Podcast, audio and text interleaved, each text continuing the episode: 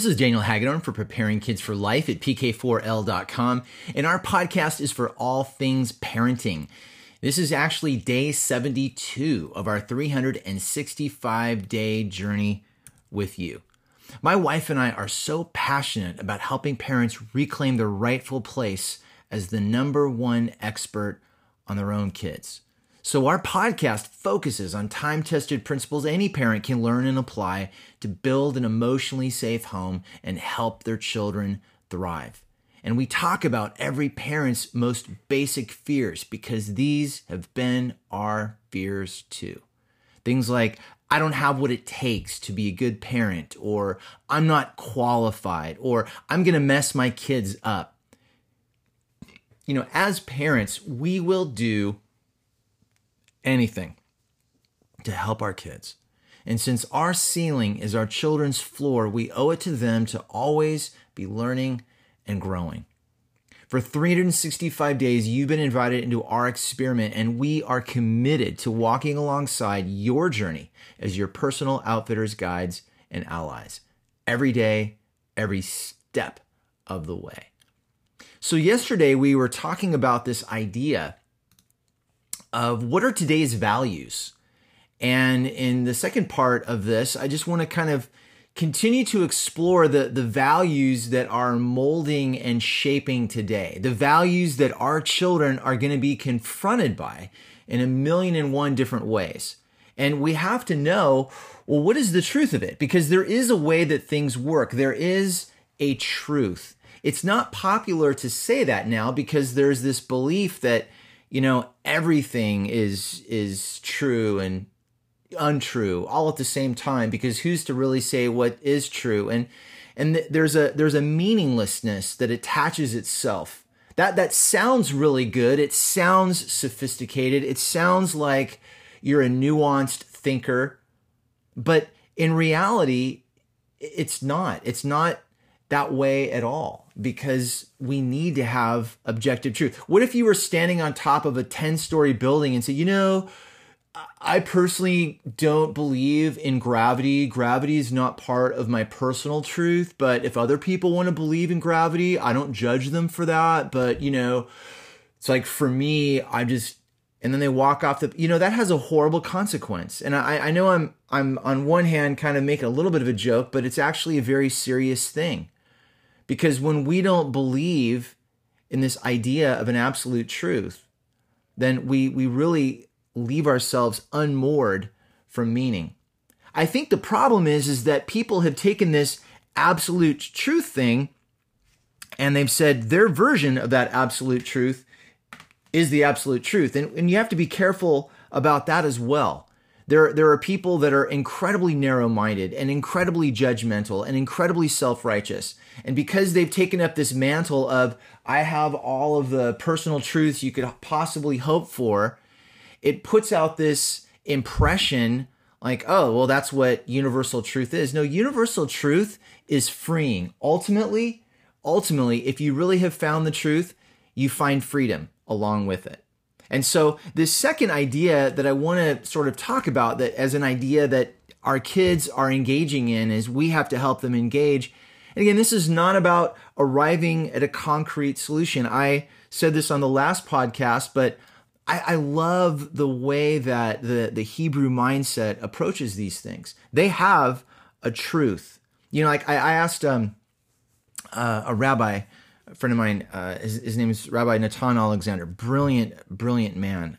Just really, he's one of those guys you can have a five hour coffee with. He's just fascinating to talk to, but just such a good, good, good man. But, anyways, he was just saying, he goes, you know, the, the laws of the, of the Torah are unchanging. They're, they're universally true. He said, but understanding God's heart behind that truth, well, we'll never come to the end of that and I love that because you know it's it's it's kind of exciting to to think about. There's always more to learn and discover, and and you know you don't have to be threatened by this notion that you don't have all of the complete con- truth of the entire universe that God has created all at your fingertips all at once, right? And so I just I think that the the another issue out there is being offended or offense. And, and this notion that offense is the worst possible sin that you can commit. You know, millennials were, were just about raised on the milk of tolerance. I mean, that's, you know, such a, a, huge part of their experience. It's one of their highest values. In fact, I'm going to suggest that it's it's perhaps their only absolute truth. And you know, I I say this with with the utmost compassion. I think that agreement number 1, you know that that doubt is the highest good slipped in through the door of a legitimate desire to avoid blind dogmatism. And, and I think that's good, by the way. I, I mean, people, you know, when, when people are, are blindly dogmatic, they just assume that because they think they know something, it's automatically true, and they're unwilling to explore whether or not it is really true because they're so threatened, they're so insecure that they just hide behind this, this blind dogmatism, this rigid adherence to, I know everything there is, instead of saying, you know, this is what I believe with all my heart right now but I'm willing to hear what you have to say. I'm willing to let God show me more of the truth. It doesn't change truth, it just, there's more to it. But agreement number two, this idea that offense is the worst uh, sin, I think crept into uh, our, our existence because we wanted to be seen as a kind and accepting person. You know, I think that's the important thing to see here. It isn't like there's this weird Machiavellian uh, strategy that you know a few people in a distant, dark, high castle are are scheming about. Right? These are these are things that happen with good intentions, but there's distortions that get added in. Right?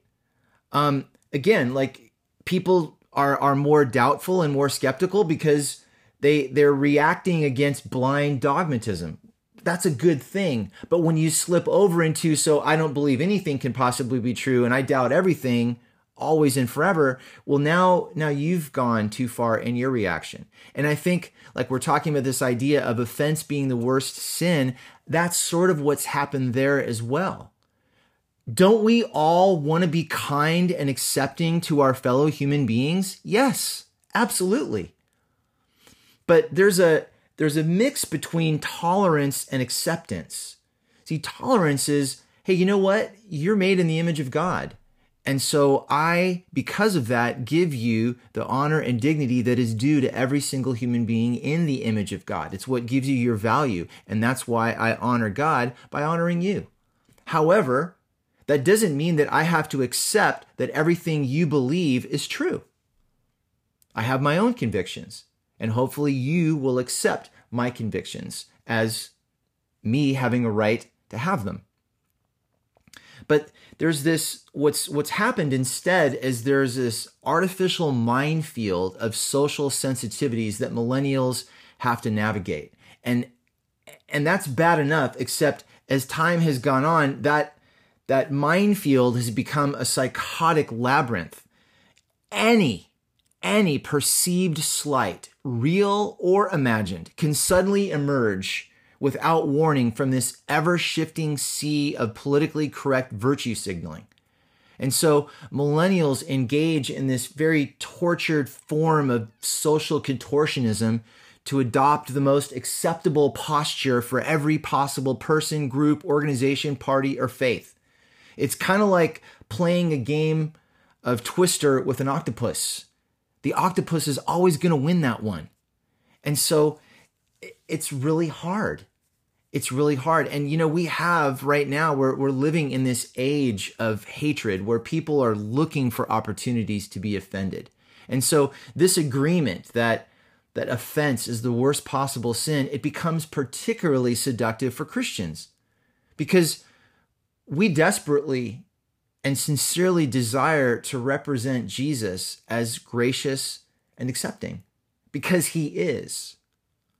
It's just that Jesus is gracious and accepting of where you are right now, but that doesn't mean he doesn't call you higher. Jesus is always saying, Look, I don't want you to settle for less. So don't Don't go involved, get involved in all these other things. Do this instead. This is how you can find and experience your best life with me, with each other, with the world around you. But too often, what happens is that's translated into a list of religious boxes that have to be checked. And that's not, that's not what Jesus is calling us to at all. And so what happens is Christians sort of they start to hide and then slowly surrender any of their convictions that might conflict with the quote culture of tolerance above all else. And again, I'm I'm pro tolerance in in the sense that we need to respect and honor people made in the image of God. But I'm but I also will add just as firmly that we need to be allowed to not have to accept everything that everybody believes and thinks is true either. Dignity works both ways. Acceptance and tolerance works both ways. And we have to understand that tolerance and acceptance are actually two very different things, even though they've been kind of treated as though they're interchangeable. And so you have the the well-meaning millennial out there who's just trying to be a good person. But here's the thing, even even if they surrendered every conviction they had, it would still be impossible to avoid offense in the present climate. You know, there, there's that old cliche about when you try to please everyone, you end up pleasing no one, right? And and that's the that's the the the, the irony of it all. Um, you, you end up really sort of divorcing yourself from that because you don't really stand. And you know, honestly, now there there's one thing. Like if you're standing up for something you believe and you're an obnoxious jerk about it, well, you know, you you've kind of already lost. I mean, even if you're right, people are like, "Ugh, I don't even care if you're right anymore. You're just so obnoxious. You're such a jerk." Ugh, you know, it's a turnoff. Uh, on the other hand, you know, nobody likes squishy people either. They they pretend to, they talk about it, but in the in their heart of hearts, they don't respect that. They just don't. They just don't. Um, and so what what happens is this this culture of perpetual offense. It, it actually is is perpetrated because the culture it values and rewards victimhood. Now, let me just say quickly on this you know, there is a such thing as being victimized. There are things that happen to us that we did not ask for, we do not want, we do not deserve, and they happen to us. That's being victimized. But being a victim, being a victim is like saying, I am now entitled to hold on to this and and now I'm I'm going to excuse the way that I think and behave and the choices that I make going forward because I always have this to blame everything on. Victimhood is not being a victim is not a crutch, right? Being victimized is a real thing. And and and Jesus wants to to step into that space and heal us at that level.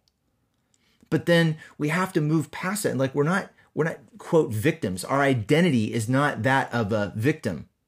Our identity is that of a son or God, a son or daughter of God. Right? And so, in any case, the what, what happens is the, this culture of the perpetually offended self makes people kind of negative to be around. It's no fun being around somebody who's constantly offended, who constantly blames everything going on in their life. It's everyone else's fault but their own, right? And, and the problem is that when you adhere to a philosophy like this, the, the doctrine of do not offend, it's not only a very weak personal ethic, it's impossible to live out because somebody somewhere is offended.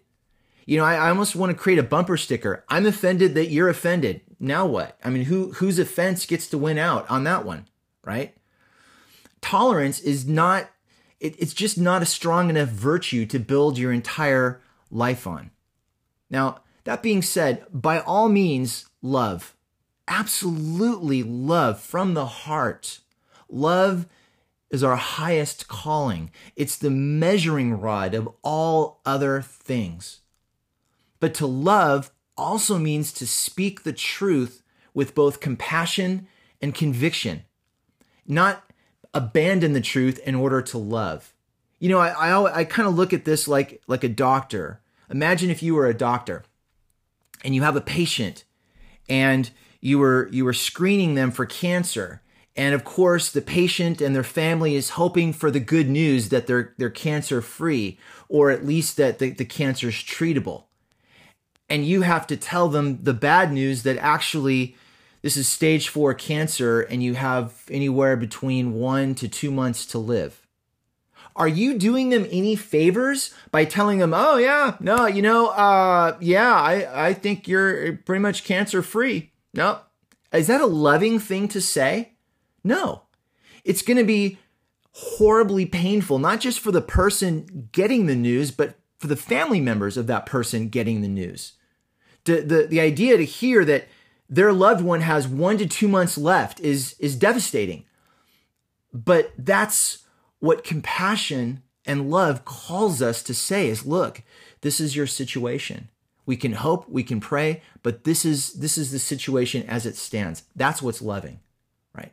Now, that being said, all too often people have self-righteously and judgmentally taken the little bony finger of the Pharisee and waved it in front of somebody else as though they're better than them, as though they're sort of on this higher plane than them. Oh, thank goodness I'm not like these other sinners kind of attitude. And not only is that unbiblical and obnoxious, it's nothing, nothing, nothing, nothing like the heart of God.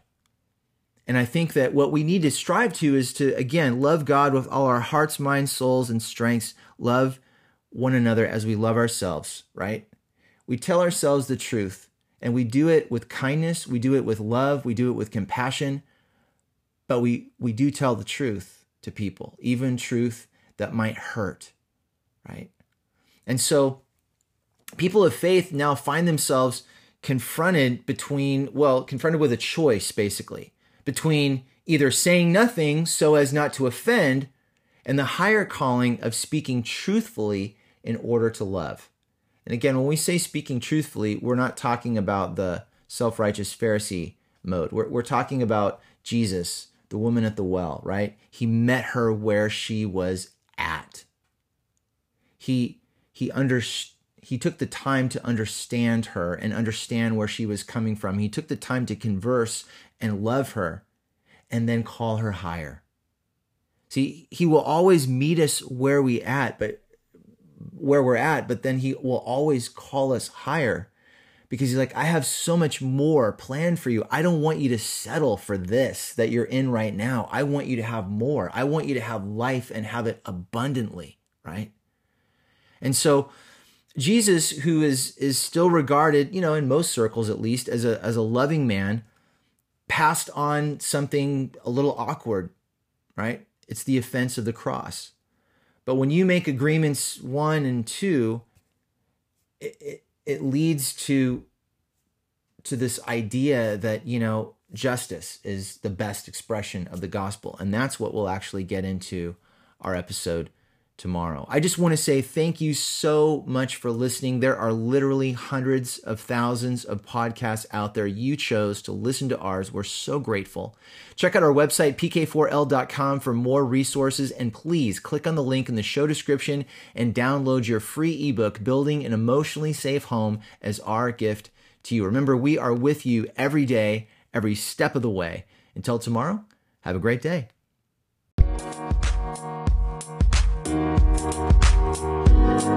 Bye.